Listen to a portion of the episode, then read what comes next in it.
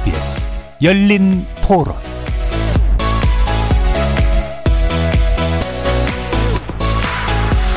안녕하십니까. KBS 열린 토론 정준희입니다. 그거를 대중한테 공개를 하겠다는 뜻도 되게 좋다고 생각하고 직접 가서 보고 싶기도 하고 꽁꽁 싸고 있고 수익화하기보다는 그냥 대중한테 공개한다는 게 노블레스 오블리주 저는 이 정도 규모면은 해외에서 이걸 보러 올 정도로 가치 있는 거라고 생각을 해가지고 전 서울에서 해야 된다고 생각해요. 아 너무 기대되죠. 경선 인왕제 색도를 비롯하여 뭐 자코메티 뭐 그런 조각상도 있고 지역별로 이건희 그 미술관을 서로 개최하려고 하고 뭐 이건희 고향뿐만 아니라 이건희와 뭔가 조금이라도 관련이 되어 있는 그런 곳에서 다 개최를 하기 위해 유치를 하기 위해서 굉장히 노력하고 있다고는 들었는데 제가 뭐 시장이고 뭐 도지사여도 당연히 그렇게 할 것 같고 서울공화국이라 하는 얘기도 있듯이 너무 수도권에 밀접되어 있는 게 각 지방 좀 골고루 잘 갈 수 있으면 그것도 괜찮지 않을까 생각합니다. 지자체 입장에선 충분히 그럴 수도 있다고 생각해요. 가뜩이나 이제 사람들이 많이 빠지잖아요. 그런 것 때문에 그들 입장에서도 뭔가 그런 랜드마크 비슷한 거를 유치를 해야 될 필요성이 있으니까 그렇게 뭔가 적극적으로 좀 지나치게 그렇게 할 수는 있다고 봐요. 거리에서 만나본 시민들의 목소리 어떻게 들으셨습니까? 지난 4월 말이었죠. 고 이건희 회장 유족이 고인의 뜻에 따라 소장미술품 2만 3천여 점을 국가에 기증했습니다. 개인 소장품으로는 세계 최대 규모였다고 하는데요. 소장미술품의 가치가 워낙 크다 보니 국민적 관심이 잃었고 지방자치단체 30여 곳이 미술관 건립, 입지, 조감도까지 제시하면서 이건희 미술관 유치 전에 뛰어들었습니다. 하지만 미술계에서는 이번 기회에 국립근대미술관을 건립하고 이 회장의 이름을 단 특별 전시실을 갖추는 것이 바람직하다고 보고 있습니다. 경쟁이 과열되어서 이렇게 두 달 넘게 논란이 이어지자 문화체육관광부가 오늘 국가기증 이건희 소장품 활용 방안을 공식화했는데요. 기증작품을 위한 별도의 기증관을 서울에 건립하기로 해서 지역 유치를 희망해왔던 지자체들이 일제히 반발하고 나선 상황입니다. 오늘 KBS 열린 토론에서는 이건희 소장품 활용 방안을 둘러싼 논란과 쟁점은 무엇이고 공적 가치와 효용을 최적화할 현실적 방안은 무엇인지 다각도로 조명해 보도록 하겠습니다. KBS 열린 토론은 여러분이 주인공입니다. 문자로 참여하실 분은 9730 누르시고 의견 남겨주십시오. 단문은 50원, 장문은 100원의 정보 용료가 붙습니다. KBS 모바일 콩, 트위터 계정 KBS 오픈, 그리고 유튜브를 통해서도 무료로 참여하실 수 있습니다. 날카로운 의견과 뜨거운 참여 기다리겠습니다. KBS 열린 토론 지금부터 출발합니다. 살아 있습니다. 토론이 살아 있습니다. 살아있는 토론, KBS 열린 토론. 토론은 라디오가 진짜입니다. 진짜 토론, KBS 열린 토론.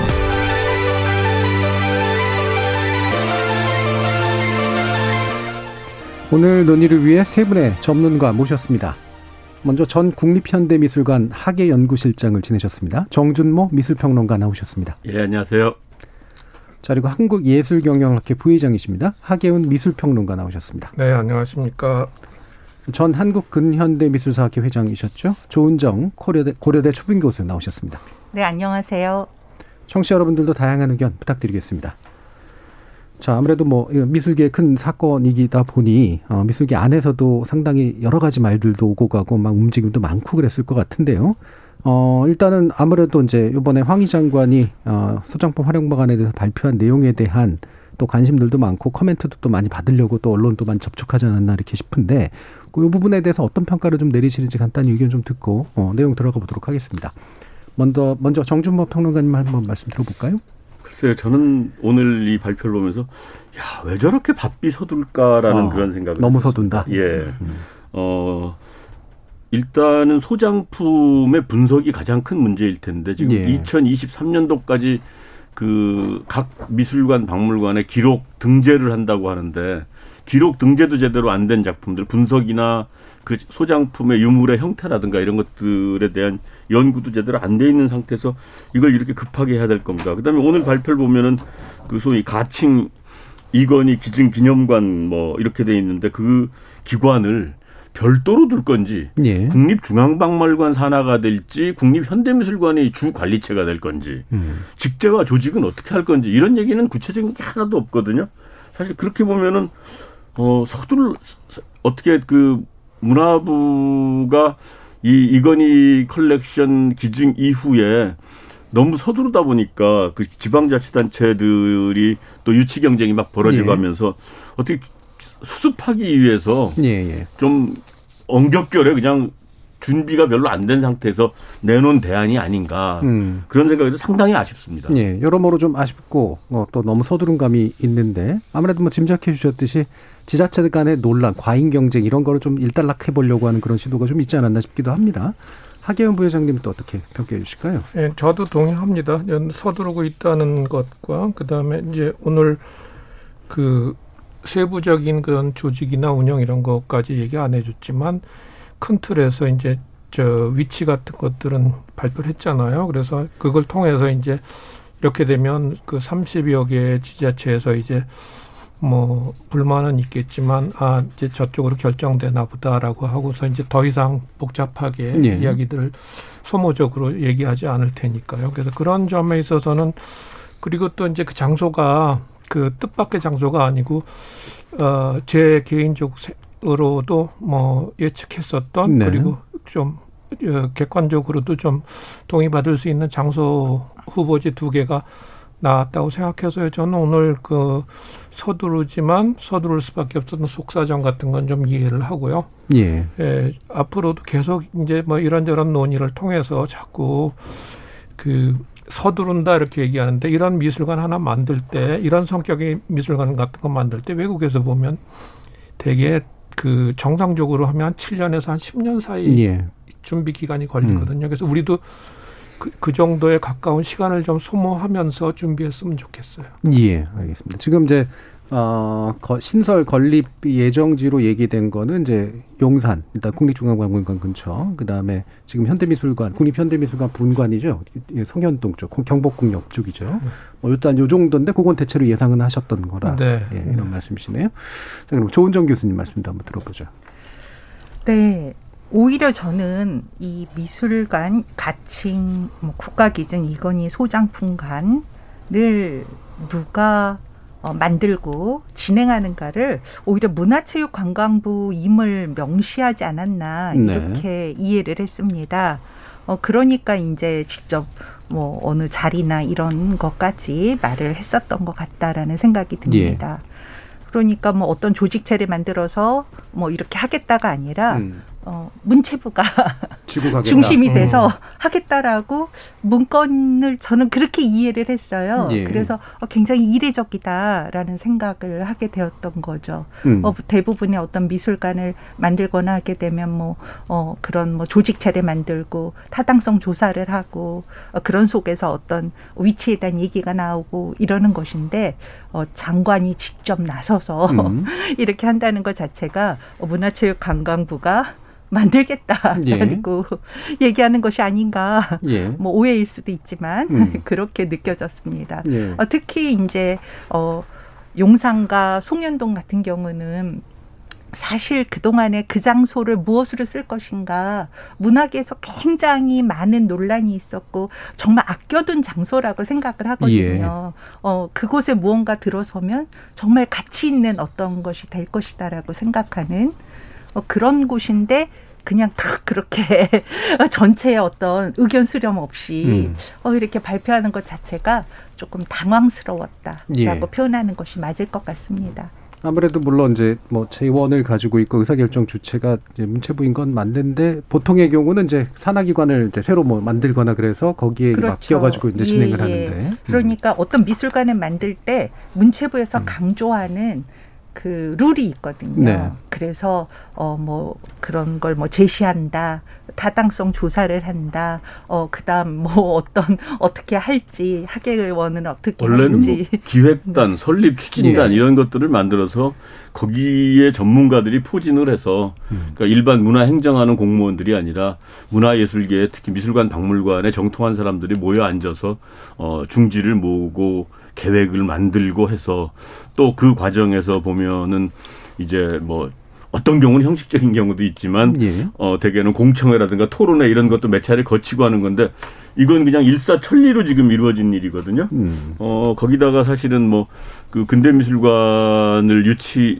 새로 건립하자고 하는 문화예술계 한 700여 명의 전문가들이 의견을 피력했음에도 불구하고 그 사람들의 의견을 한 번도 들어본 적도 없고 문화부에서 뭐 어떻게 하자는 얘기인지 이런 그 소통 과정이 전혀 없었거든요. 그런 점에서 상당히 의외로 일이 급하게 이루어졌다는 생각이 들기 때문에 더더욱 의아한 거고요. 예. 또 우리 저 조은정 박사 얘기했지만은 송현동 땅이나 용산 땅은 사실 이 서울시에 남은 거의 마지막 땅이거든요. 어, 그런 그 중요한 입지에 이렇게 서둘러서 미술관을 만들 수 있을까? 사실은 이게 미술관인지 박물관인지도 지금 몰라요. 예, 예, 예. 기증관인데 그게 과연 어, 박물관으로 갈지. 사실 실제로 보면은 소장 유물들의 숫자로 보면은 서책이 12,000권으로 제일 많거든요. 음. 그걸로 보면은 박물관이죠. 그걸로 예. 보면은 도서관이 더 정확하죠. 아, 그러네. 네. 도서관. 아, 그러네. 서지. 예, 도서관이면 예전 정독 도서관 쪽이 어떨까? 네. 자, 그러면 이제 방금 이제 정 실장님도 말씀해 주셨습니다만 어, 지금 이제 원래 주장을 그렇게 해 오셨잖아요. 그러니까 국립중앙박물관이나 국립현대미술관 또는 뭐 두 군데 주체에게 일단 맡겨서 네, 그 그렇죠. 이후에 이제 진행 방향을 좀 결정하는 게 좋겠다라는 의견을 계속해서 필요해 오신 예, 예, 것으로 알고 있어요. 예. 그게 왜 필요하다고 좀 보셨던 건가요? 어, 일단은 그 유족들이 기증을 할 때 그 저그 이건희 그 삼성 삼성과 이건희 회장 그 댁에서 이미 리움과 호암미술관을 운영하고 있지 않습니까? 네. 거기도 전문가들이 많고 거기서 또 상당히 많은 고민을 해서 국립현대미술관에 1,400여 점, 음. 그리고 국립중앙박물관에 한 2만여 점, 2만여 점 좀 넘게. 그 다음에 지방에도 연고지 따라서 작가들의 연고지 따라서 다 세심하게 분류해서 보낸 거거든요. 예. 어 그거는 만약에 이렇게 지금 오늘 발표처럼 하나에 관해 다 모으길 바랬다면 이거를 그냥 국가에 기증을 했을 겁니다. 문화관광부에. 예. 근데 이거를 어, 미술관과 박물관에 나누어 기증을 했고 미술관에 간 거는 사실은 전체 양의 10분의 1밖에 안 됩니다. 예. 중앙 박물관에 간 게 양이 엄청나게 많죠. 그런 점에서 봤을 때는 그런 그 세심하게 생각해서 기증한 거를 도로 다 모으겠다라는 발상은 과연 유족들의 기증 의시, 의사를 확인하고 하는 건지 음. 저희들이 상상 생각하기에는 일단 그렇게 기증했을 때는 나눠줬을 때는 뭔가 나눠준 의미가 있을 것이다라는 생각이 들고 또 하나는 그런 걸 계기로 해서 그 이번 기증품을 계기로 해서 국립중앙박물관, 국립현대미술관의 소장품들의 완성도가 무척 높아질 수 있는 계기였거든요. 근데 이걸 다시 다 모아버리면 사실은 그 유족들이 기증한 그 의미가 상당히 퇴색되는 게 아닌가라는 생각이거든요. 음. 예. 그래서 일단 국립중앙박물관 거는 중앙박물관이 관리하고 국립현대미술관은 국립현대미술관이 관리하되 국립현대미술관에 저희가 요구한 거죠. 국립근대미술관을 나중에 기왕에 만들자 이 기회에 음. 하고 주장을 했던 건데 그게 막 이렇게 뒤섞여 가지고 지금 사실은 정리가 좀 안 돼 있는 예. 편이죠. 예. 그럼 청취자들도 아마 좀 모르셨던 분들도 계셨을 것 같아서 예. 말씀처럼 서책이라든가 이렇게 좀 박물관 성격에 맞는 거랑 그다음 이제 미술품으로서 이제 따, 로 분류될 수 있는 거랑이 이제 원래 유족의 뜻에 따라서 전문적으로 좀 어, 위탁이 된 이제 그런 셈인데 기증이 돼가지고 근데 그게 다시 이제 너무 하나로 모여서 이건이라는 브랜드로 결국 그냥 묶는 거냐 뭐 이런 이제 국가가 너무 과도하게 개입한 거 아니냐 이런 이제 비판을 해주셨어요. 조 교수님 비슷한 생각이신가요? 어 그렇죠. 음. 사실 그 굉장히 고심을 했다라는 생각이 들었습니다. 네. 왜냐하면은 뭐 대구 미술관은 이쾌대, 음. 전남 도립에는 김한기, 어떤 연고까지 그렇죠. 찾아가면서 어, 이런 것을 주면 그 지역의 미술관이 좀 더 의미를 갖고 성장하겠다 라고 하는 부분들까지 배려했구나라는 생각이 들었거든요. 음.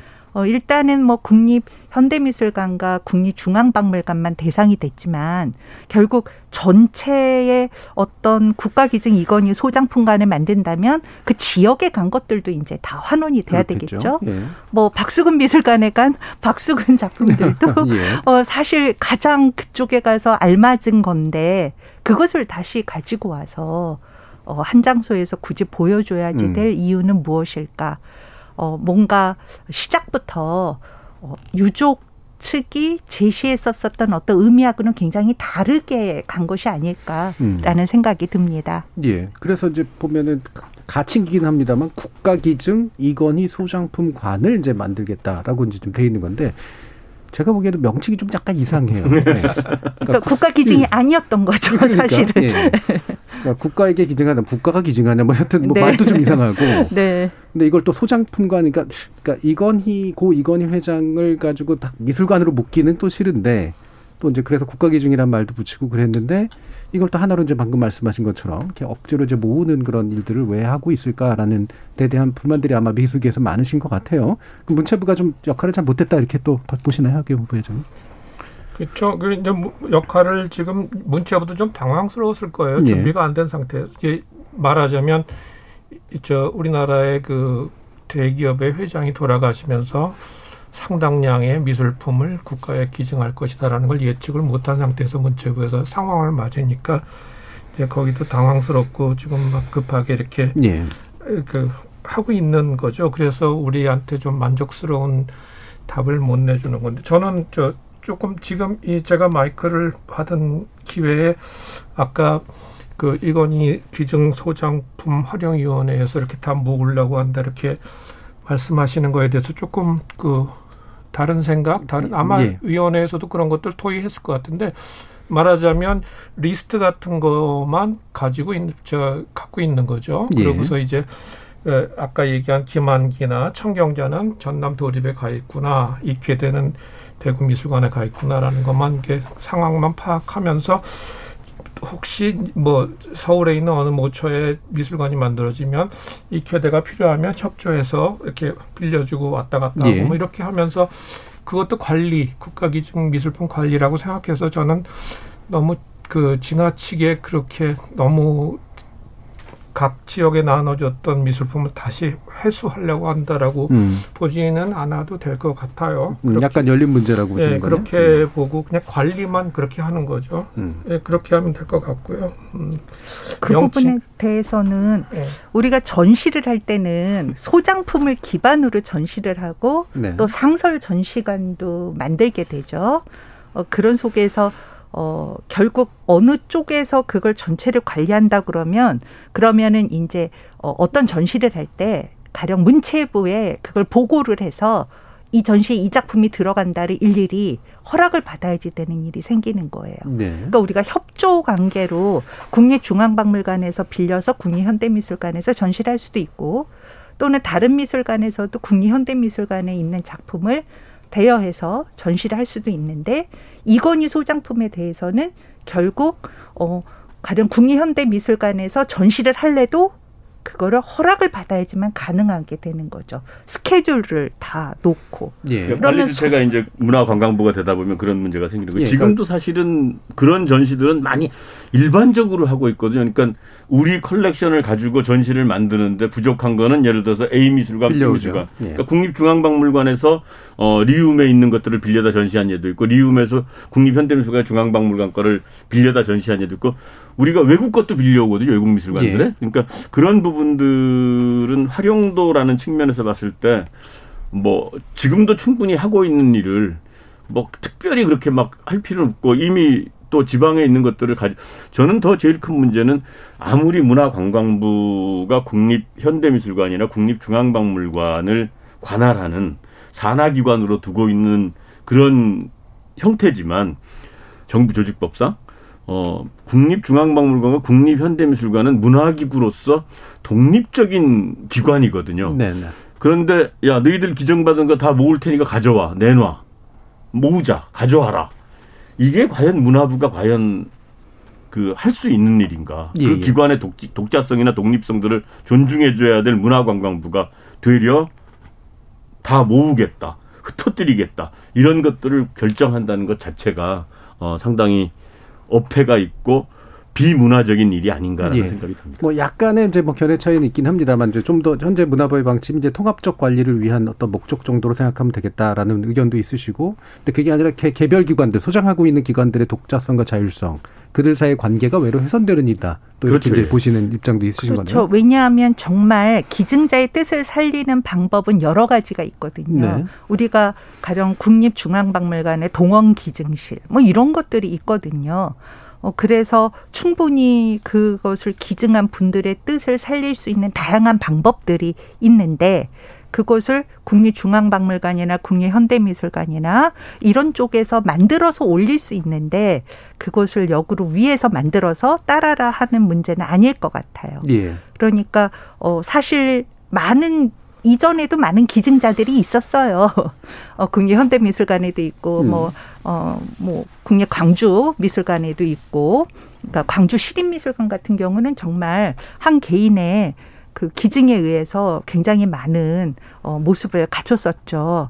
그러니까 이제 그런 이 사례들도 있었는데 어, 뭐 규모는 이번이 가장 크지만 그것을 기념하는 다양한 이전의 방식들이 있어 왔거든요. 네네. 그래서 기념실도 있고 그런데 그런 것들을 완전히 제외하고 어, 하나로만 막 이렇게 해야지 된다라고 하는 것 자체가 전체적인 의견 수렴 과정이 음. 빠진 것이 아닌가라는 생각이 예. 듭니다. 예. 그럼 한, 한 가지 또 청취자들 같은 경우에 궁금해하실 수 있을 만한 게 지금 이제 다 현장에 계셨고 전문가들이시니까 이제 이런 게 얼마나 귀찮고 이제 힘들고 안 좋은 일인지 이제 아시니까 이제 이렇게 말씀을 주실 텐데 이제 청취자들 입장에서 어차피 국가에서 기준한 거니까 뭐 정부가 뭐 어떻게 할 수 있는 거 아니야 이제 이렇게 이제 아마 생각을 하실 수도 있잖아요.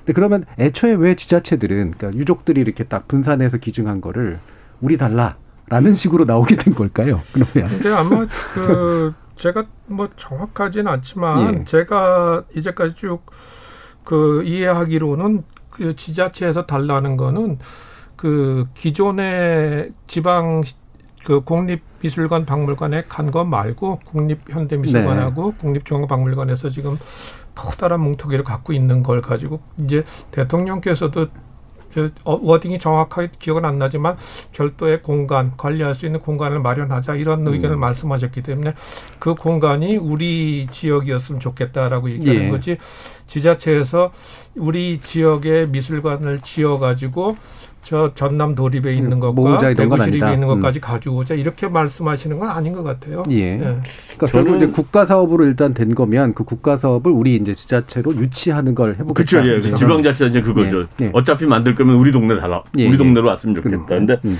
어 사실은 여기서 이제 큰 그 이 문화부가 오독을 했다고 생각을 네, 하는데 대통령께서 그런 말씀하셨죠. 별도 전시실을 마련하거나 특별관을 설치하는 방안을 검토해 보라. 그 저희들이 이해하기에는 특별 전시실이라는 게 별도 전시실이라는 게 아까 중앙박물관에 뭐 저기 저 저 동원기념관이라든가 그 기증관들이 있어요. 김종학실이라든가 이런 식으로 대량 기증한 분들의 예. 작품을 전시하는 방이 있거든요. 외국의 미술관들도 가면 이제 누가 기증한 거는 방을 여기다 이름을 붙여주기도 하는데 그런 의미가 아니었을까라는 생각이거든요. 그리고 음. 대개는 대- 기증이 들어오면은 그 기증된 모든 것들을 한꺼번에 다 전시를 하는 게 아니라 그렇죠. 맥락을 맞추고 주제와 시대와 여러 가지들을 고려해서 curation을 하죠. 예, 예. curation을 해서 작은 전시들을 여러 개를 만들어내기 때문에 사실은 특별관이라는 게 음. 상설 전시, 기획 전시처럼 돌아가야 되는 것이기 때문에 별도로 관이 그렇게 필요한 건 아니거든요. 예, 예. 저희들이 이제 박물관학을 공부하고 일을 했던 사람들의 입장에서는 대통령 말씀을 그렇게 이해를 했거든요. 음. 근데 문화부는 집 짓는 쪽으로 이게 방향 전환이 된 게 아닌가. 예. 뭔가 수역에서 그냥 한꺼번에 이제 네, 예, 예, 네, 예. 네. 사실 그렇죠. 특별 전시실이나 특별 관이라고 했을 때 그 관이라고 하는 걸 어, 그 하나의 큰 이건이 미술관이라고 생각한 적은 없었던 것 같아요. 예, 예.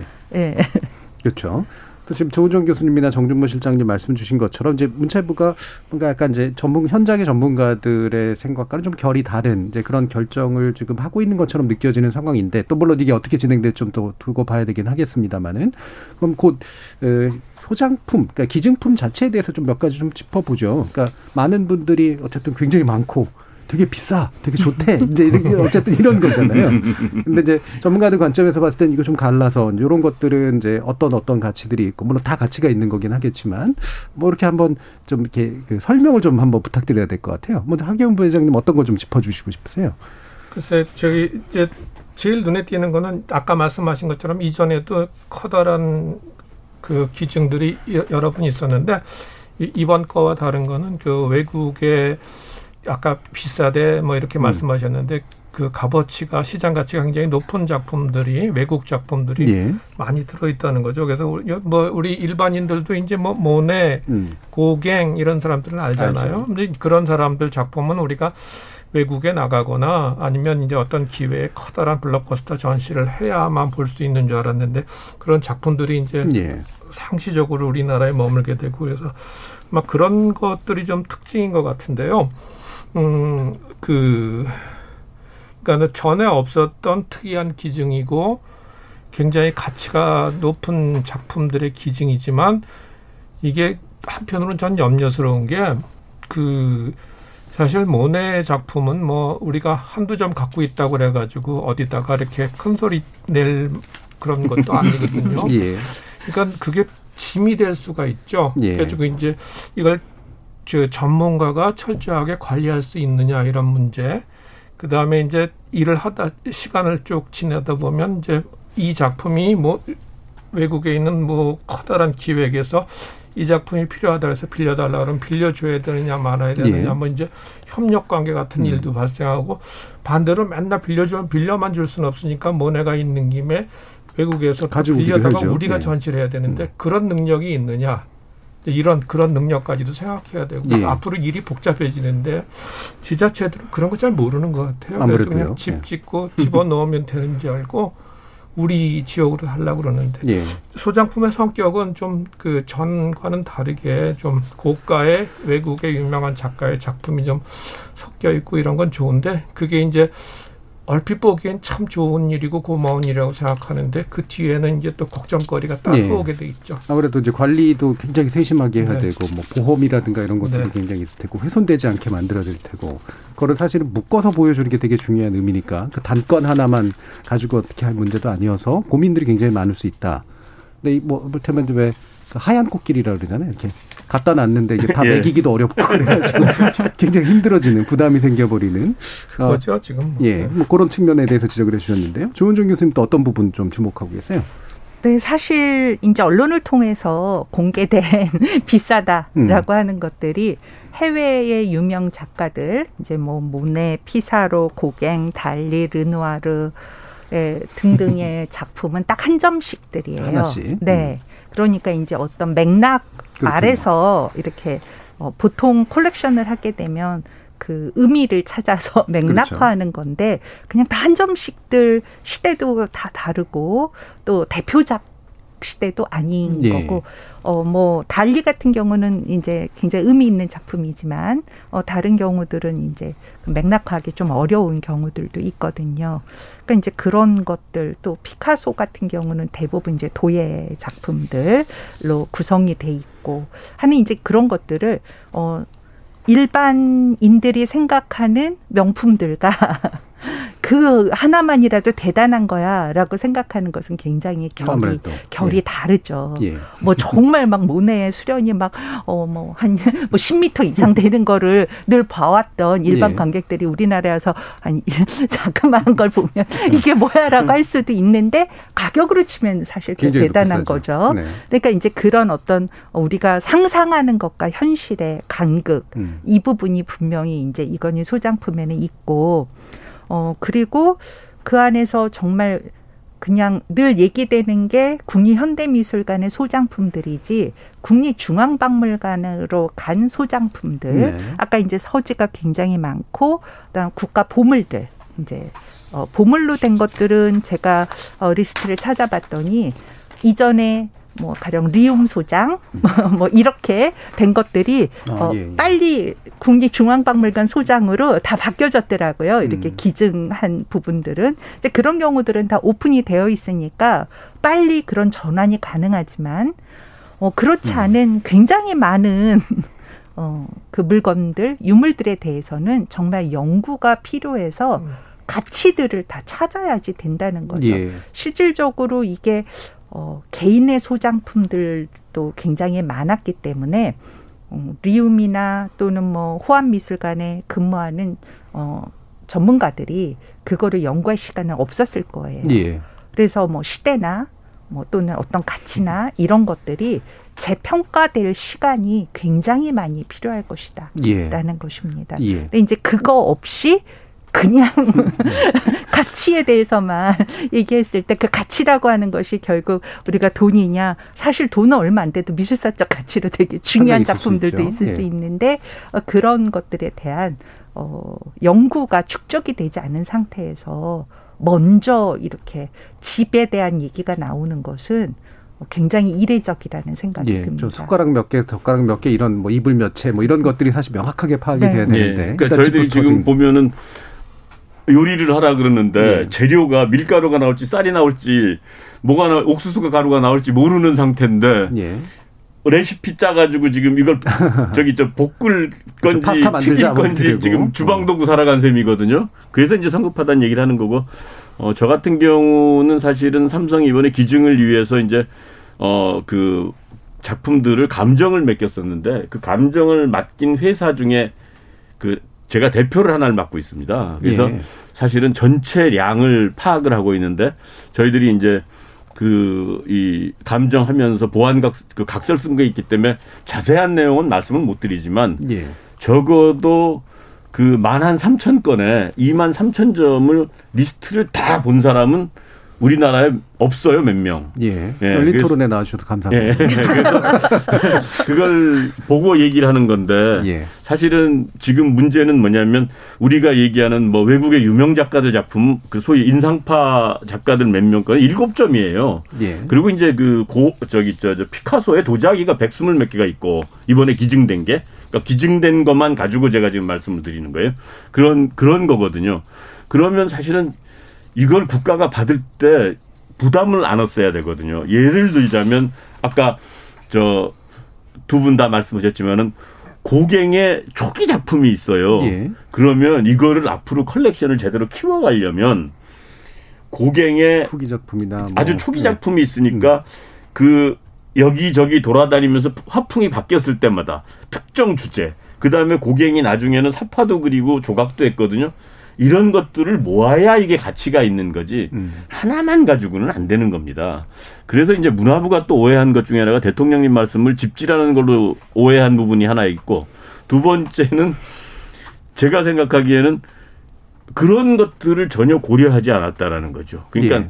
그런 부담을 정부가 안아야 된다는 거를 차라리 우리는 자신이 없으면 안 받았어야 되는 거거든요. 음. 사실 삼성 그 이건희 회장도 그것 그런 작품들을 모았다가 그런 것들을 짝을 맞추고 이렇게 뭔가 그 세트로 만들려고 하다 보니까 비용이 너무 들어가니까 못 하신 부분도 있거든요. 네. 국립현대미술관이 예전에 영어로 명칭이 Museum of Modern Art였는데 음. 어느 날 contemporary로 바꾸거든요. 네. 그래서 왜 바꿨냐고 그 당시 그걸 바꾼 관장님한테 여쭤봤더니 modern은 우리가 돈 주고 살 수가 없더라. 아, 그 소장품을 갖기가 어렵다. 예, 예, 피카소 열어놔도 저저저 예. 고갱 비싼 세잔느 것들이 걸 사야 되는데. 우린 도저히 그건 안 되겠더라. 사실 우리나라 지금 그 미술관에 미술관하고 박물관이 형편이 나라 형편이 좀 좋아졌다 그래서 작품 구입비가 지금 중앙박물관하고 국립현대미술관 두 기관을 합하면 총 산하 밑에 그 부속 기관까지 해서 18개거든요. 예. 중앙박물관이 분관을 13개 갖고 있고 주- 국립현대미술관이 분관을 3개 갖고 있고 해서 18개 기관에 작품 수집비가 80억 남짓입니다. 예. 그러니까 한 기관이 갖고 있는 돈이라는 게 작품 한 점값도 안 되는 거거든요. 그러네요. 아, 그래서 그런 점에서는 이번 기증이 대단히 유의미하지만 그 기증을 받은 걸로 박수치고 하, 잘했다고 할 게 아니라 그것을 받은 사람으로서 우리가 이거를 어떻게 관리하고 계승 발전시키고 보완해 나가서 정말로 뜻있고 역사적인 컬렉션으로 만들 건가에 대한 사실은 짐도 동시에 진 거거든요. 예. 근데 받은 것만 가지고 너무 기뻐하는 나머지 그 짐을 진 것은 전혀 지금 의식을 못 하고 있다는 생각이 들거든요. 예. 그 점은 정말 아쉽다. 꼭 그 생각을 한번 해봤으면 좋겠다라는 생각이. 예. 그, 뭐, 그런 그런 의미에서 예, 보면은 부회장님. 그런 의미에서 보면은 이제 준 사람도 참 야속한 거죠. 이렇게 주는 게. 예. 그죠? 그것도 우리가 한번 생각해 봐야 돼요. 이렇게 될 줄을 알았을 수도 있는 거거든요.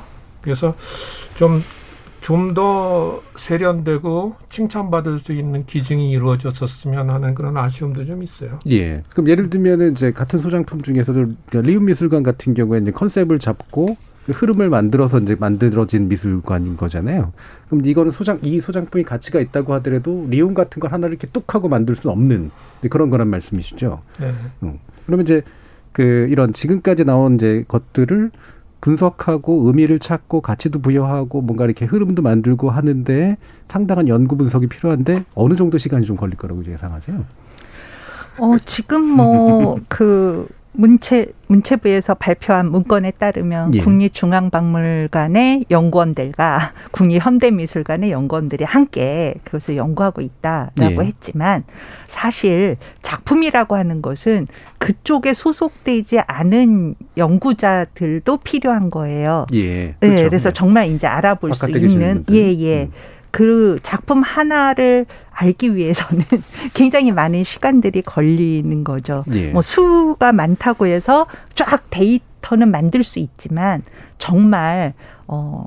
뭐 작가 귀속이라든지 아니면 연도의 정확한 판별이라든지 이런 것들은 음. 상당한 시간이 걸립니다. 단지 이제 뭐 작품의 수로 나누어서만 본다고 해도 뭐 거의 2만 일? 음. 하루에 다 한다 하더라도 하루, 하루에 네. 하나 한다고 해도 음. 사실 작품 하나에 대한 어 설명, description 뭐 어, 그것에 대한 어떤 뭐 특징들을 잡아내고 어떤 가치가 있는지 이렇게 하는 것들이 상당히 많은 시간들이 필요로 하는 예. 그런 일이죠. 알겠습니다. 자, 이렇게, 이렇게 세 분의 전문가와 함께 좀 얘기를 나눠보고 있는데요. 아마 저희 청취자 여러분들도 학예라고 하는 게 어떤 건지 아마 이제 말씀을 듣다 보면 대충 짐작하시지 않을까 이렇게 생각이 드는데요. 지금까지 좀 청취자 문자들이 들어와 있어서 한번 들어보고 가겠습니다. 정희진 문자 캐스터. 네, 청취 여러분이 보내주신 문자 소개해드리겠습니다. 정권 재창출님, 문체부는 이번 문제에서 뒤로 빠졌으면 좋겠습니다. 기증자 이름을 따서 이건희 미술관으로 해야 한다고 봅니다. 정세영님, 미술 작품 분석은 먼저 해야 하지 않겠습니까? 잘 정리해서 전시할 계획을 짜야 합니다. 세상 만지고님, 현수막을 내걸고 미술관을 유치하겠다고 지방자치들이 난리가 아닙니다. 현수막 제조 비용을 모은다면 미술관 하나 만들고도 남겠습니다. K80129437님. 코로나 시대에 미술관을 미리 예약하고 갔음에도 피카소 전시회 관람하기까지 1시간 넘게 줄을 섰습니다. 이런 상황에도 서울에만 중요한 미술품을 모아놓는 것이 과연 잘하는 일일까요? 서울 말고 적절한 분산이 필요하다는 생각이 듭니다. 송성원님, 서울에만 문화가 집중되고 지방은 안중에도 없는 건가요?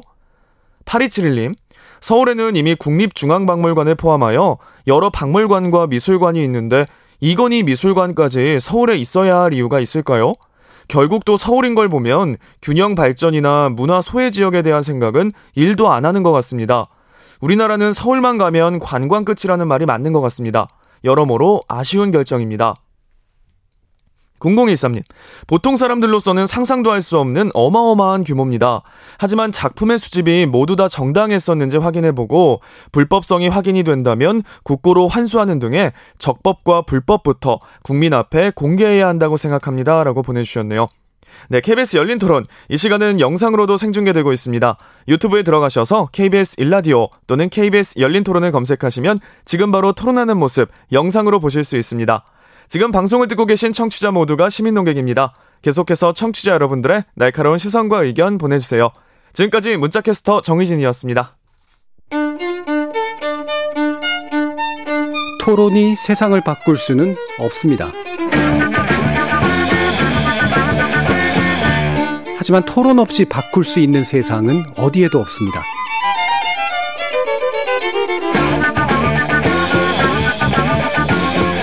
세상의 선한 변화를 갈망하는 당신. 정답이 아니라 질문의 힘을 믿는 당신. 우리 KBS 열린 토론에서 만납시다.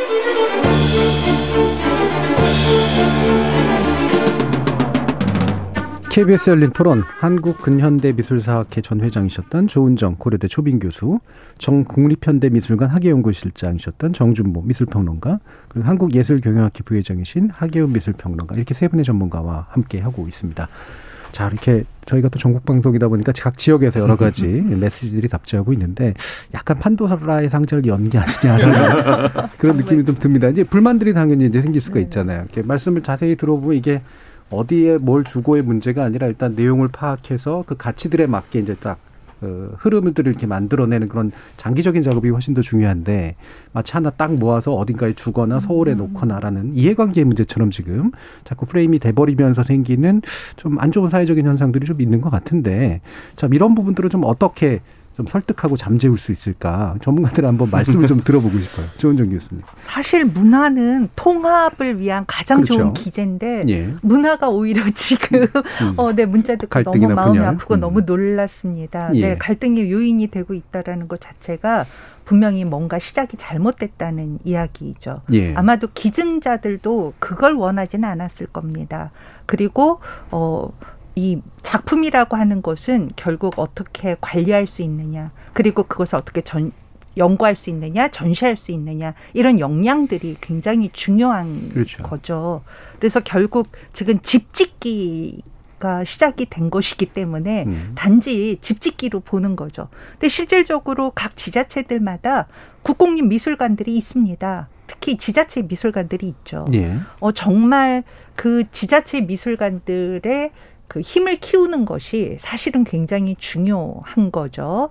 그런데 갑자기 이제 이건희 미술관이라고 하는 가칭 예. 그런 게 하나 생기면 굉장히 관광 자원이 커질 거라고 그런 생각을 하는 부분이 있는 것 같아요. 음. 예. 그러면서 이제 뭐 빌바오 뮤지엄이 어떻게 됐다라는 그렇죠. 얘기까지 있는데 사실 상황들은 다 다르고 굉장히 다른 맥락이라는 예. 음. 어, 미술관이 그럴 역할을 하려면 그만큼의 인프라가 갖춰지거나 어, 연구가 돼야지 되거든요. 집 하나 줬다고 그렇게 되는 문제는 아닙니다. 네. 그렇죠. 어느 지역이든 간에 우리가 오르세 미술관 갖는 것 같으면 너무 좋을 텐데 그렇게 될 수 있는 여건이나 상황이 전혀 아니라는 그런 말씀이시죠. 그러니까 오르세 만들 때도 사실은 그 프랑스에서 근대 미술관을 만들기 위해서 예. 어, 루브르에 있던 인상파 그림들 근대 미술품들을 글로 보내 보냈고, 그러니까 프랑스가 유, 거의 유일하게 그 문화 정책에 있어서 무지무지하게 중앙 집권적인 그런. 나라가 원래 좀 그렇죠. 예, 예. 그리고 이제 다른 나라들은 예.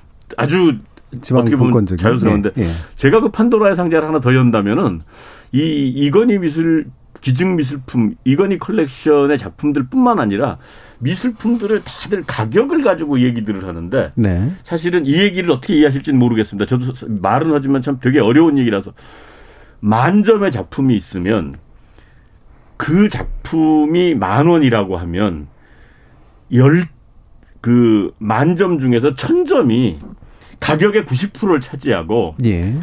나머지 그 9,000점. 9천 점이 가격의 10%를 차지하는 게 기본이거든요. 예, 미술품에 있어서. 예, 그러니까 지금 보면은 저희들이 제일 걱정하는 거는 언론이나 뭐 방송이나 이런 데서 계속 이건희 컬렉션이 대단하다고 얘기를 했지만 그 대단한 것에 대해서 전문가들이 동의했던 부분은 미술사적, 문화사적, 미학적 가치 예. 이런 것들을 따져서 대단하다고 얘기를 하는 했던 거지. 우리 보통 흔히 그 시민들이나 국민들이 이름 보고 명품. 깜짝 놀라는 예. 소위 명작 명품. 근데 저희들은 아까 학계원 교수도 지적을 했지만 한 점 가지고는 이거 아무 쓸모 없는 거거든요. 네네. 소위 말해서 짝이 맞아야 되는 건데 그렇지 않은 작품들은 차라리 그 미국 같은 경우는 팔기도 하거든요 음, 미술관이 오히려. 예, 예. 네. 근데 그런 그 개념을 생각해야 되거든요. 그러니까 우리 지금 제가 제일 걱정하는 거 이게 공개가 됐을 때 이게 공개가 되고 이 리스트를 전체적으로 13,000점, 23,000점의 리스트를 다 본 사람들은 전문가들이 보면 아이고 이거 큰일 났다. 일반 대중들이 생각하는 그런 그 관심도와 가치 판단의 기준과 전문가들이 얘기하는 가치 판단의 기준의 차이가 너무 나기 때문에 혁격하겠네요. 야 이걸 어떻게 뒷감당을 할까라는 생각이 예. 솔직히 들거든요. 그러니까 뭐 이를테면은 우리가 이제 루브르 박물관에 있는 모나리자 하나 딱 생각하거나 또는 나폴레옹 그림 생각하거나 이러면서 그 한 점으로 그냥 다 예상하기 마련인데 말씀 들어보면은 이제 레고 조각 가지고 뭔가 이렇게 그럴듯한 걸 만들어야 되는데 그냥 큼지막한 레고 한두어 개.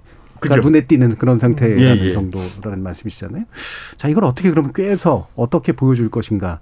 라는 문제도 굉장히 좀더큰 부담으로 어머 어떤 면에서는 다가오고 있는 것 같은데 그, 뭐, 대안 중에, 그 이게 또 섣불하게 얘기할 만한 단계는 또 아닐 수도 있겠습니다만은 국립근대 미술관이라고 하는 것에 대한 제안들이 이제 미술계에서 나오고 있는데 이 부분은 굉장히 많이 고민됐던 어떤 이야기일 거 아니에요? 그리고 되게 좀 유용한 대안이라고 이제 보시는 걸 텐데 이 부분에서 조은정 교수님 한번 말씀 한번 들어볼까요?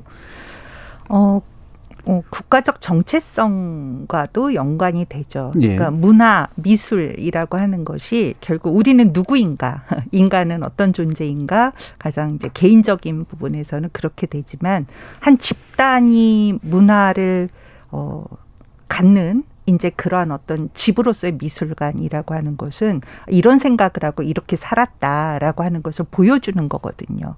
근데 이제 국립중앙박물관 같은 경우 또는 박물관이라고 하는 건 우리가 유물이라는 네. 차원에서 역사적인 것이고 현대미술관은 동시대성이라고 예. 한다면 근대라고 하는 것은 정말 어, 우리의 자의식이 생기고 그리고 어 우리 한국사 같은 경우는 식민 개화기 식민지 그리고 뭐 어 국가를 뭐 만들어 가고 국민 국가가 네.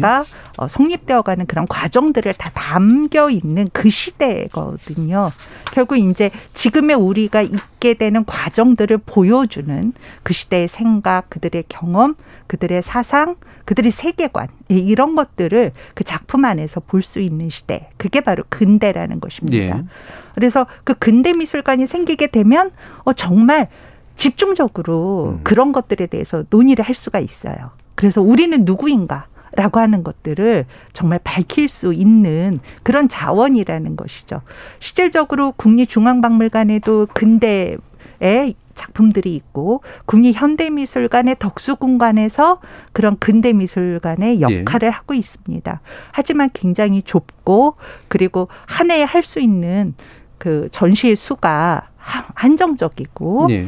음, 그리고 또 작품들이 많지 않기 때문에 이제 많이 뭐 빌려오거나 이제 이런 속에서 간신히 정말 그 연구원들의 역량으로 그걸 진행해 가고 있는데 어, 이번 기회에 사실 이건희 소장품에서 굉장히 근대 작품들이 많이 있습니다.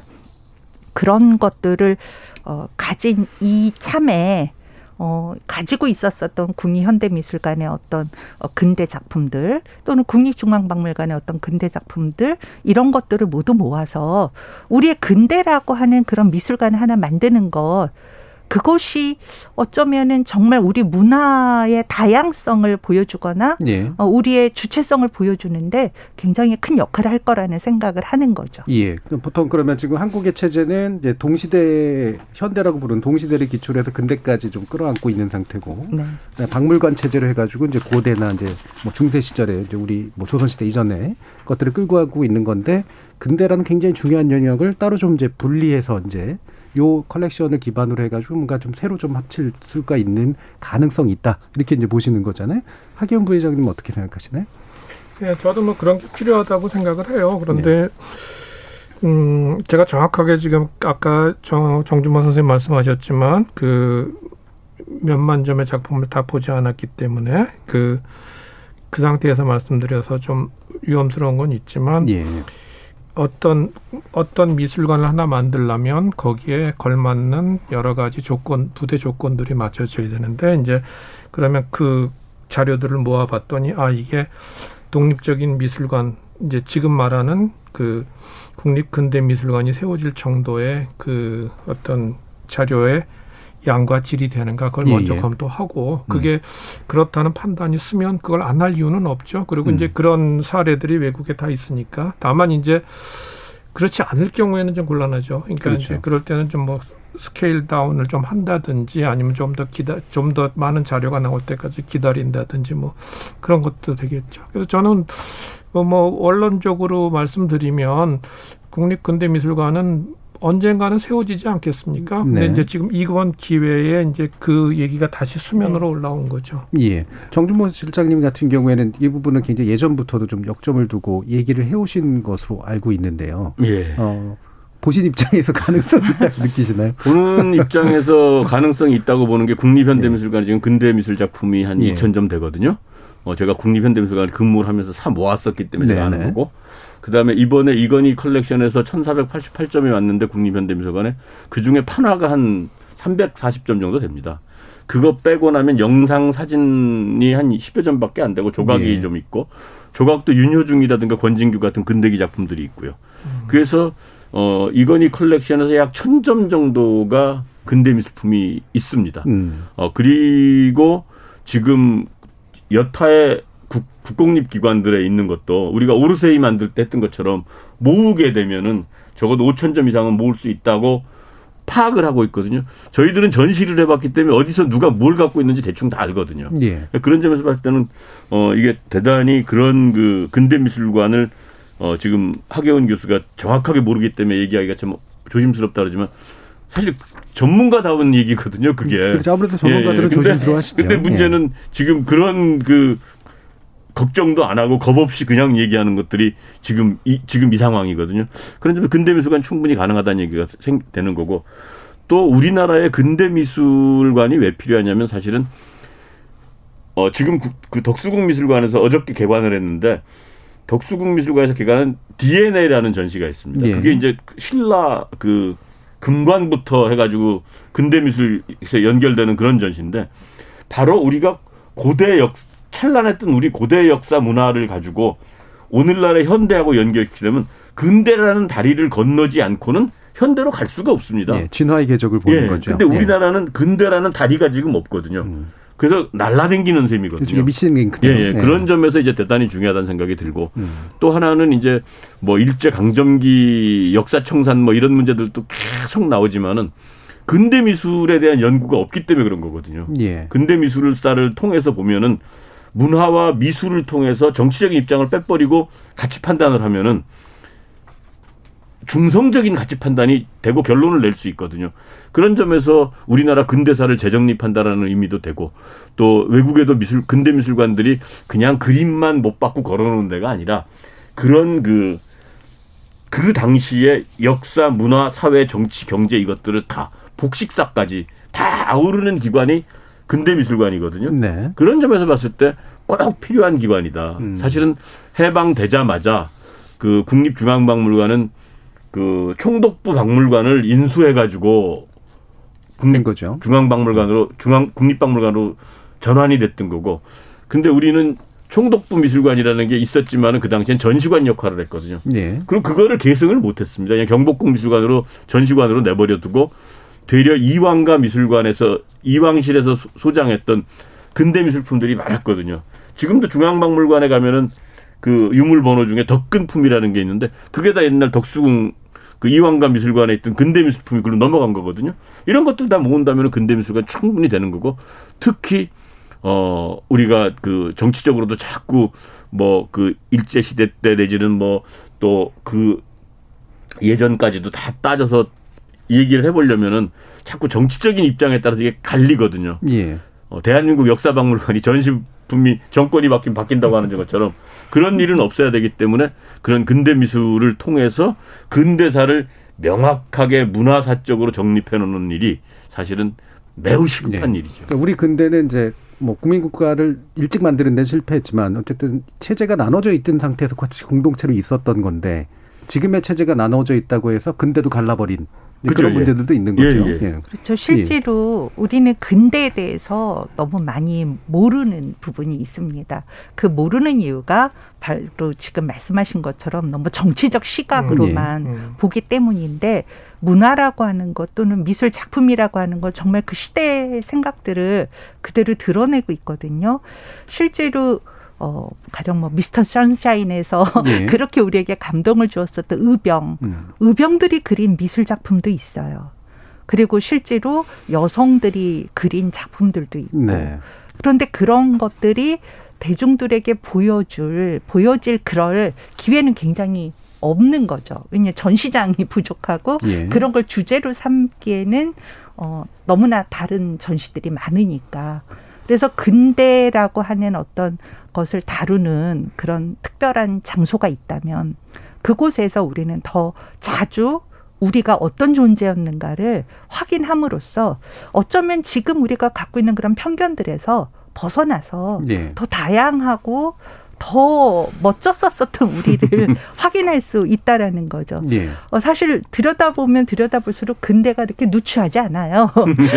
그런데 예. 이제 그냥 생각하기를 어, 예전에는 되게 어려웠고 식민지를 못 살았고 뭐 이런 생각들이 있는데 우리가 어, 어려울 때 정신이 빛날 수 있거든요. 그 정신의 증거들을 미술 작품에서 찾아볼 수 있습니다. 예. 너무 멋진 일 아닌가요? 예. 그러니까 저희 분야에서도 이제 문화사 하시는 분들이나 이런 분들의 이제 연구들이 한참 많이 나왔던 게 이제 개화기부터 해가지고 구한말 개화기 예. 그다음에 해방 공간까지 이어지는 데서 야, 우리가 옛날에 그렇게 후지게 살았던 것만은 아니야라는 네. 네. 이런 걸 일깨워줬고 그게 또 미스터 선샤인 같은 데서도 일부 이제 그 반영이 된 거잖아요. 네. 자 그런 부분들이 아마 요번을 계기로 뭐 근대 미술에 대해서 한번 또 생각해 보면서 우리 사회의 어떤 잃어버린 그 링크들을 좀 한번 살아보는 거 좋은 일인 것 같은데 바로 이런 화두를 던진 게 원했던 원하지 않았던 이제 고 이건희 회장의 컬렉션입니다. 네. 그리고 또 이것 때문에 또 막 번지는 게 지금 지방으로만 번지는 것뿐만이 아니라 이제 이른바 물납제 가지고 음. 예, 이게 또 뭐 삼성을 봐주려고 하는 거니 네. 많이부터 해서 제가 볼 때는 그 의도 자체는 충분히 의미가 있는 것 같은데 이게 정치적 맥락하고 또 연결이 되면서 이제 좀 곡해도 되는 것 같고 좀 난감한 문제가 좀 되고 있는 것 같아요. 근데 뭐 전문가들 입장에서는 또 어떤 입장을 기본적으로 가지고 계시나요, 하기훈 부회장님? 물납제는 저는 원칙적으로 좋은 거라고 생각해요. 물납제가 예. 없으면 그게 이번 같은 경우에도 그 저 유족들이 상속 자들이 그걸 시장에 팔아서 돈을 가지고 세금을 내면 시장에서 어떤 사람이 사서 자기 안방에 넣어놓으면 그 작품이 그 사람 안방에 가지 그렇죠. 않으면 우리가 거죠. 못 보게 되거든요. 음. 그러니까 대중적으로 개방되는 좋은 방법이 물납제라고 생각합니다. 근데 이제 물납의 대상이 되는 여기서는 이제 작품이 되겠죠. 작품 같은 경우에 아까 그 시청자 의견에 잠깐 나왔는데 그러면 그 물납을 하는 그 작품을 그 사람이 저 정당하게 취득해서 그렇죠. 관리했었느냐를 네. 먼저 봐야 된다. 음. 우리는 왜 이제 이 얘기가 나오냐면 우리나라는 골동품이 그 특성상 예전에 그렇게 도굴 해서 네네. 사람이 암암리에 가서 유력한 구매자한테 암시장에 또 어, 넘기고 암시장에서 음. 팔고 뭐 이런 게 있고 미술 저 경매 시장 같은 게 최근에 생겨났기 때문에 외국에 이제 우리가 누구 그러면 알만한 커다, 커다란 컬렉터들은 되게 작품을 경매에서 많이 사요. 예. 100%는 아니지만 그러니까 이제 이 사람이 정당하게 얼마 주고 언제 취득했구나 이런 것들이 되니까 나중에 물납하거나 이럴 때도 정당하거든요. 그런데 우리는 이제 그게 음. 좀 클리어하지 않은 상태에서 그러면 어떡할 것이냐 이런 문제들 그런 것들도 좀 해야 되고 근데 물납은 해야 되죠. 해가지고 그 대상 작품이 사유화되는 그걸 막아야 되겠죠. 음. 어떻게 보면 아무래도 네. 이제 국가가 아까 80억 얘기하셨는데 그거 아마 두 배 늘린다고 해도 작품 사모기 힘들 텐데 한정값이죠. 뭐. 그러니까. 네. 근데 이런 방법들을 하면 아무래도 숨어 있던 것들을 이제 자꾸 양성화 시켜 가지고 우리의 네. 컬렉션도 늘리고 이런 데들 분명히 도움은 될 것 같은데 한국 사회 특수성이 확실히 아직은 좀 있는 것 같아요. 그러니까 물납제를 사실은 이번에 그 자꾸 이건희 회장 돌아가시고 난 다음에 뭐 그 삼성하고 연관지어서 물납제를 오해하시는 분들이 많은데 음. 예. 사실은 물납제에 대해서는 어 제가 2011년 12년에 물납제에 관련된 연구를 그 자원봉사하는 변호사들, 법학자들, 미술계 인사들 다 모아서 그런 그 보고서를 내고 그때부터 꾸준히 주장을 해왔던 겁니다. 네, 필요하다. 그러니까 예, 네, 그리고 물납제는 필요한 것이다. 사실 좋은 미술품이라는 게 남의 집 안방에 들어있기 때문에 뭘 갖고 있는지 모르기 때문에 돈 주고 사고 싶어도 못 사는 거거든요. 그렇기 때문에 그런 거리에서 끄집어내기 위해서 물납제가 나온 거고 물납제는 지금처럼 mo, 우리가 생각하는 모든 그림이 다 대상이 되거나 모든 유물이 대상이 될 게 아닙니다. 예.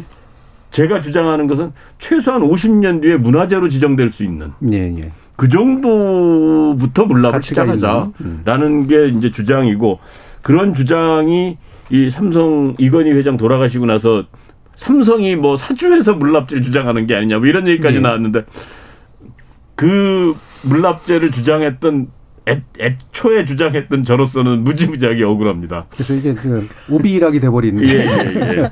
그리고 또 하나는 그 이번에 컬렉션에서 이제 그 이 저이 이 문화부가 그 건물 짓는 문제에서 오해를 하나 있었고 사실은 미술계에서 제일 걱정했던 것 중에 이게 분산되면 안 됩니다였습니다. 네. 근데 분산되면 안 된다라고 생각했 이 얘기 주장했던 게 뭐냐면 우리나라의 문화재들은 외국에 못 나가요 지금 50년 이상 된 거는 음.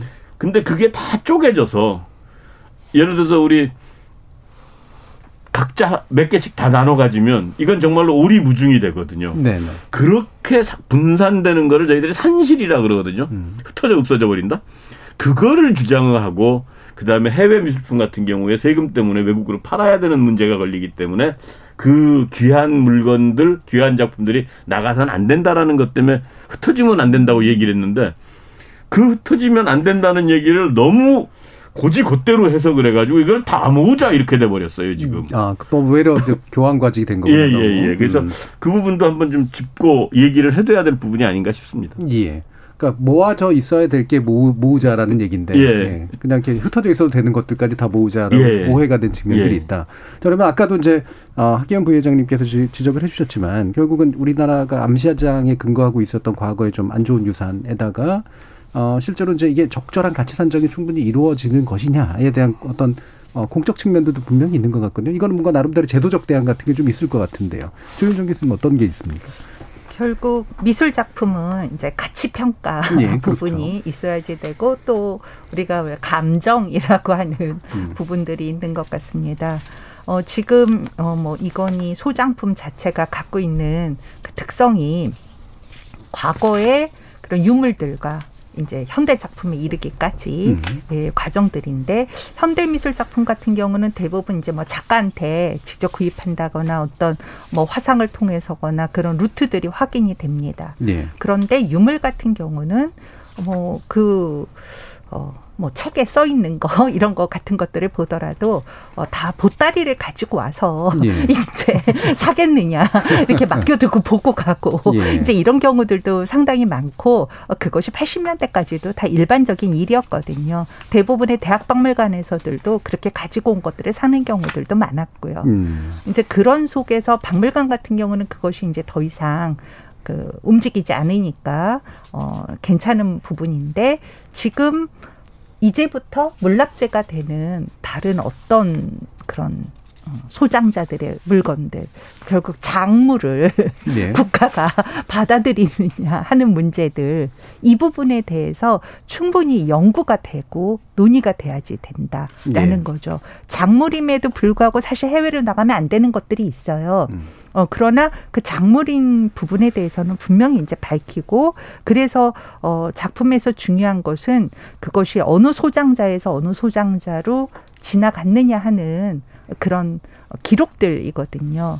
그래서 그런 어, 매뉴얼을 네. 개발해야지 됩니다. 네 네. 그래야지만 이제 물납제도 뭐 무조건 받아들이는 것이 아니라 정확한 것들 어, 그리고 우리가 모두 함의하는 것들에 대해서 만 가능하다라는 것을 네. 인지해야지 되죠. 그리고 그것이 또 널리 유포돼야지만 그런 작물 같은 것들이 사라지게 되는 것이기도 거꾸로, 할 같아요. 거꾸로 또 예. 선순환 효과가 있겠죠. 사실은 예. 미술품 자, 그 미술품이나 문화재 가격에 대해서 지금 다들 뭐 불투명하다 그렇게 네. 얘기하는데 사실은 국세청이 그 정보를 다 갖고 있습니다. 음. 왜냐하면 지금 미술품이나 문화재를 파, 판매하게 되면 현금 영수증 발행하게 돼 있거든요. 음. 그리고 지금 그 미술품이나 문화재 물납재 통해서 가격 감정에 대해서 문제를 삼는다면은 지금 국세청이 상속세 미술품으로 상속세 받을 때 가격 상속세 매길 때 미술품에 대한 가격에 대해서 상속세 매기거든요. 아, 이미. 예, 그리고 그렇죠. 법원에서 네. 판결하거나 이런 거 할 때도 뭐 이혼 소송할 때도 작품 불 나누게 되면 다 하거든요.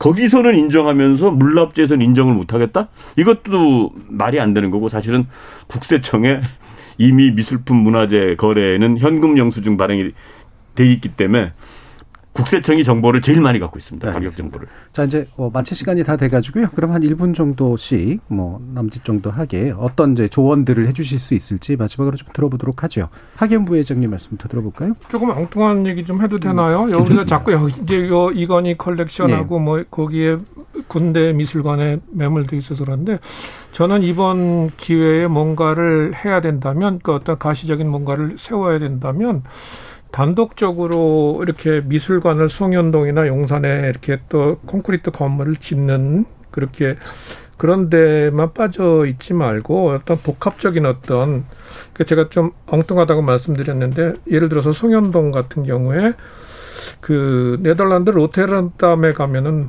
마켓 플라자라는 데가 있어요. 네. 거기가 이렇게 그 말발굽 같이 생 터널 같이 생긴 건물인데 여기는 주거 건물이고 이 터널 같이 생긴 안쪽이 이제 시장이거든요. 각종 먹거리서부터. 그런데 그렇게 해가지고 거기에 뭐 예를 들어서 옥상을 저 미술관으로 차지한다든지 하면서 복합적으로 주거도 있고 문화시설도 있고 시장도 있고 그 앞에 광장에서 애들이 뭐 예. 스케이트보드를 타고 뭐 이런 식으로 좀 그 복합적으로 뭘 만들 어차피 만들 거면 그런 쪽으로도 좀 검토해 보면 어떨까 싶어요. 음, 음. 근데 전통적인 방식을 넘어서 불행하게도 근데 이 두 개 기관이 이 두 장소가 예. 건축법상이나 도시계획법상 건물을 올릴 수가 없거든요. 15m 이상. 고도 제한이 그걸 예, 풀어야죠. 그, 그걸. 그걸 풀기는 제가 보기에는 문화재 때문에 대단히 어려울 것이라는 생각이 들고 음. 제가 제일 오늘 그 이 결론을 차마 말씀을 드리면 이 문화부가 이 기관의 명칭을 가칭 국가기증 이건희 소장품관이에요. 예. 아까 저 토론 시작하실 때 말씀하셨지만은 예. 모든 기관의 명칭이라는 게 간판이라는 게 그 기관을 한마디로 딱 상상하고 그렇죠. 이해할 수 있게 해줘야 되는데 본인 스스로 검토한 사람들 자체가 결론을 내기가 참 애매해서 이렇게 두리뭉실하게 결론 이름도 붙인 게 아닌가. 그래서 예. 차제에 정말로 제대로 된 걸 한번 해볼 21세기의 대한민국의 역사에 남을 문화시설을 만든다면은 보다 더 시간이 걸리더라도 심도 있고 탄탄한 논의와 음. 토론을 통해서 좀 갔으면 좋겠다라는 네. 생각입니다. 네, 참 맛있는 원조 김치찌개 뭐 이런 식의 네. 네. 두 가지로 생각해 볼 수 있을 것 같습니다. 처음 기증이 얘기됐을 때는 국립중앙박물관도 어, 부족한 부분을 메운다. 국립현대미술관도 어, 굉장히 많은 어, 그런 소장품이 증가함으로 인해서 예. 어, 좀 더 좋은 미술관이 될 것이다라고 얘기를 했었는데 결국 그 둘을 다 포기하는 방식으로 나갔어요. 새로운 미술관을 짓는다고. 그랬을 때 어차피 새로운 미술관을 그렇게 짓고 싶다면 근대 미술관을 짓는 것이 국가적으로 더 의미가 있는 일이다. 음. 라고 근데 그 근대 미술사 회장님이 말씀하시니까 약간 그 이해 당사자 같은 느낌 이해 당사자 가지고 예. 근데 저는 또한 가지 말씀을 드린다면 아, 네, 이제 마무리 져야 돼요. 예, 예. 예. 이제 제가 마무리 질 얘기를 좀 해야 되겠고요. 예, 예, 예. 다음에 또 모시도록 예, 하겠습니다. 알겠습니다. 지금 사육사공님이 근대 미술관 멋지고 필수적인 것 같아요라는 말씀 주셨고요. 김승현님은 듣고 보니 그냥 전시만의 문제는 아니네요. 오늘 격조 있는 토론 잘 듣고 있습니다라는 말씀도 주셨고요. 박혜숙 님이 꼭 필요한 주제에 대한 토론 참 좋습니다. 작품의 예술성, 가치, 그리고 이러한 것들을 대다수 사람들이 감상할 수 있는 여건이 마련되기를 바랍니다라는 그런 의견도 주셨고요. 이주은 님은 물납제 서민은 돈으로 내야 되는데 저렴이 서서 귀한 것처럼 내놓으니 좀 열받긴 하죠. 라는 말씀도 주셨네요. 자, 오늘 전문가 선생님들과 함께 또 귀중한 말씀들 나눠봤는데요. 오늘 함께 해주신 조은정 고려대 초빙 교수, 하계훈 미술평론가, 그리고 정준모 미술평론가 세 분 모두 수고하셨습니다. 감사합니다. 예, 네, 고맙습니다. 네, 감사합니다.